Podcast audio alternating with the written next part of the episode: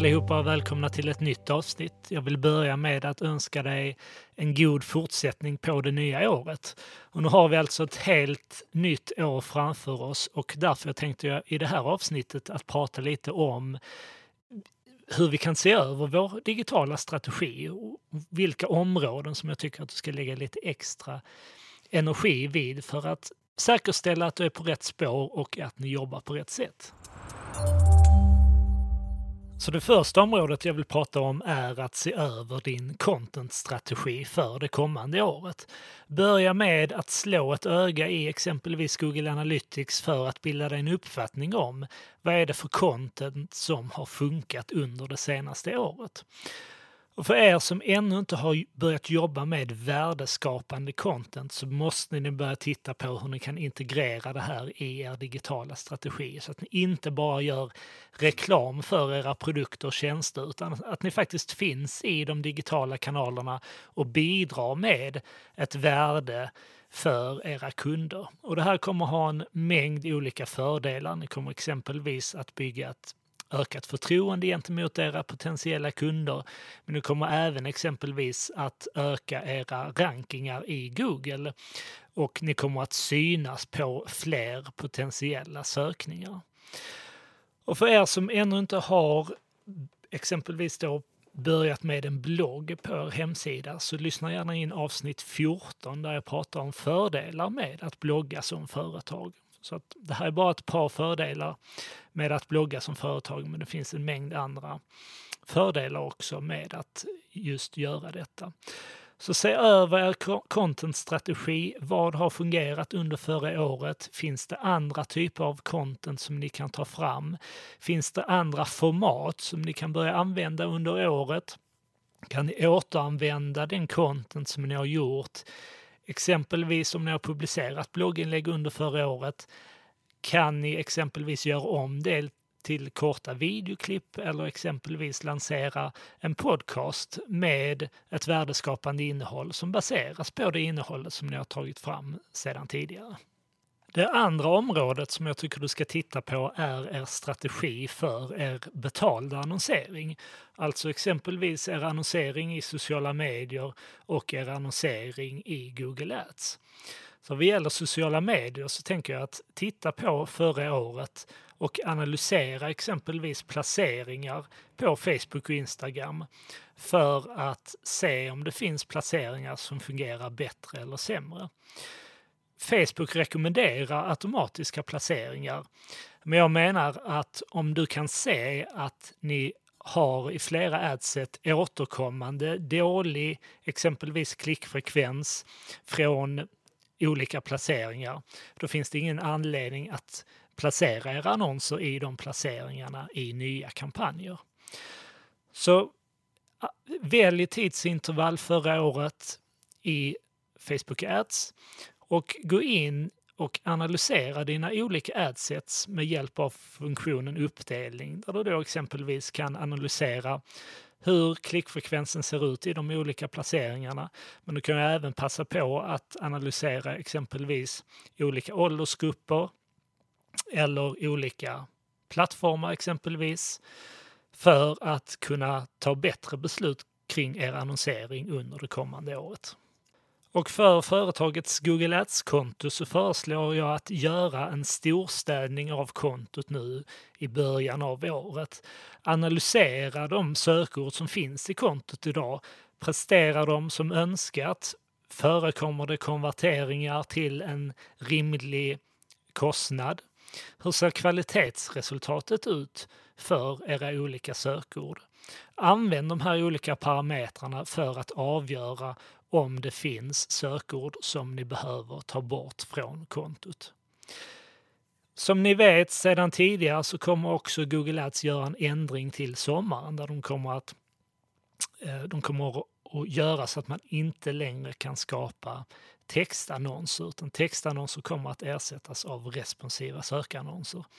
Så det du även kan göra nu om du ännu inte har gjort det, det är att gå igenom dina olika annonsgrupper och säkerställa att det finns responsiva sökannonser i dina olika annonsgrupper. Förr eller senare så kommer troligtvis textannonser att fasas ut. Du kommer att kunna använda dina textannonser även efter sommaren, men du kommer alltså inte att kunna skapa nya textannonser. Så jag tycker att det är rimligt att redan nu skapa responsiva sökannonser eftersom det förr eller senare kommer att bli eh, standard och du kommer förr eller senare även att behöva skapa de här responsiva textannonserna. Så att gå in i dina annonsgrupper i Google Ads och säkerställ att ha responsiva sökannonser i samtliga annonsgrupper. Det tredje området som jag tycker lämpar sig bra att se över så här i början av året, det är företagets konverteringsspårning och allt som har med er mätning att göra. Alltså ställa er frågan om ni fortfarande mäter rätt saker och om du har användning av de olika nyckeltal som ni redovisar exempelvis i era månatliga rapporter. Det kanske har tillkommit nya mål på er webbplats som ni ännu inte mäter. Är det relevant att implementera mätning för de här målen, exempelvis i Google Analytics, men även i de annonsplattformar som ni använder på exempelvis Facebook eller LinkedIn? Ställ också frågan till er digitala samarbetspartner, exempelvis de som sköter er annonsering i sociala medier eller i Google. Finns det mål som vi bör implementera som hade gett oss bättre underlag för att kunna optimera våra annonser på ett bättre sätt?